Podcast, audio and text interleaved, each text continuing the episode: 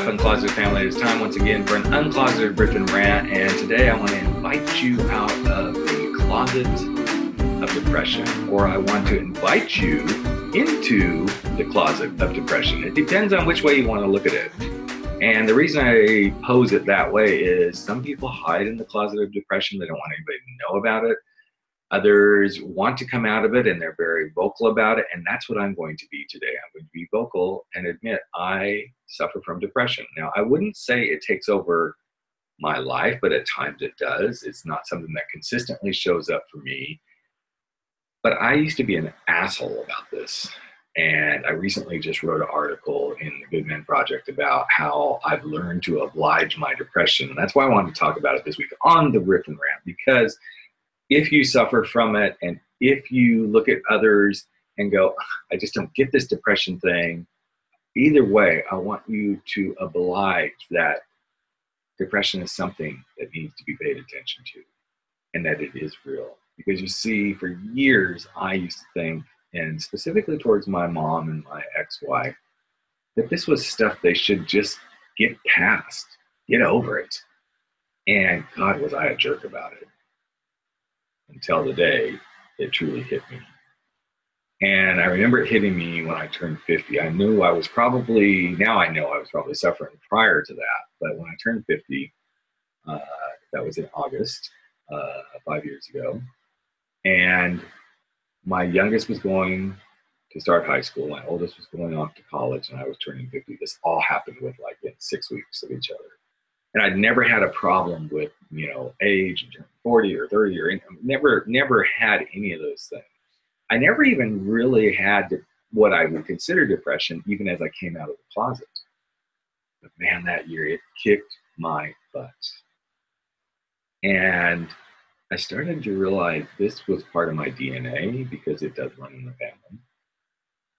But it's how I approach it, and it's how I not fight it, that has made me most successful in beginning to love and oblige my depression when it does show up. Because you see, here's my perspective, and this is what works for me, is in order to pick myself up by the bootstraps and get through it, I need to oblige that it's here and to love it. Now, I don't mean like, oh, I love that I'm depressed. No, I just have to love into it and go, this is where I am right now. And to not beat myself up and not to try to push it away, because there is no such thing as pushing depression away. It just is. And what I've learned for myself is that the more that I oblige it and I give it room to be there and to let it be in my life, the quicker I actually walk through it. And this is pretty similar in most things in life. The things we find most difficult, the more we try to fight them and we try to get away from them, the harder it is to deal with them. So as you think about something in your life, it could be depression. It could be not feeling good enough. It could be struggling with a situation in your work where maybe you're having issues with a coworker and those issues just continue to show up and show up and show up. Or maybe it's in your own relationships. Or maybe it's battling the bulge. I'm raising my hand because I'm going through a lot of battle in the bulge right now. I'm like, gosh, I eat pretty dang well. I watch what I drink most of the time, except I do watch what I drink all weekend long when I drink wine, which could be part of the problem. But the more we try to fight things and push them away, oftentimes that is the problem. Instead of obliging, here's where I am, and here's what I need to do, and that I get to do. Now I get to show up.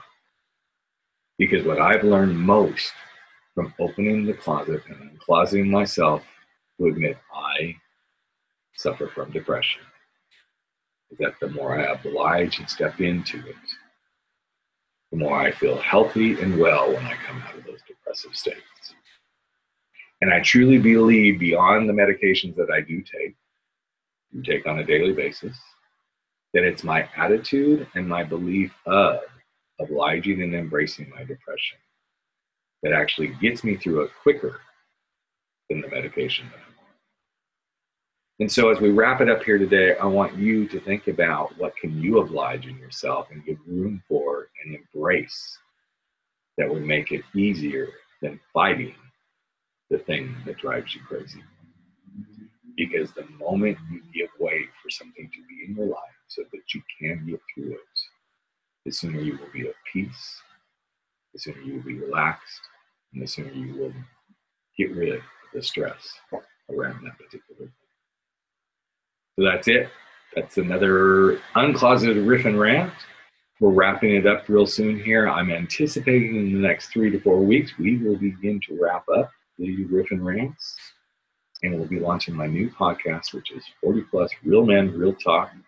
For the guys, that you gals will be glad to listen to, because there's probably going to be some stuff that you can hear that you could take back to your man, but I'm looking forward to it. It will air on Fridays, just like this one does. It'll actually air Friday the same time slot, everything, as the Uncloseted Riff and Rants. And don't worry, Uncloseted Riff and Rants, as I've already said, will be present when we have the regular shows on Wednesdays. Wednesdays is the air date for Uncloseted, Life Uncloseted, and still be doing the Rip and Ramp. So there we have it. Next week, we're going to be chatting with a guy who wrote a beautiful children's book about being yourself. His name is Craig Pomeranz. And I'm not going to tell you the name of the book because I don't want to give it away, but trust me, you will enjoy this story about how a young man became the hero in his own school by being exactly who he was. So that's it. Life Uncloseted family. Have a great day, and never stop stepping out, stepping up, and stepping in, living your life uncloseted. Take care.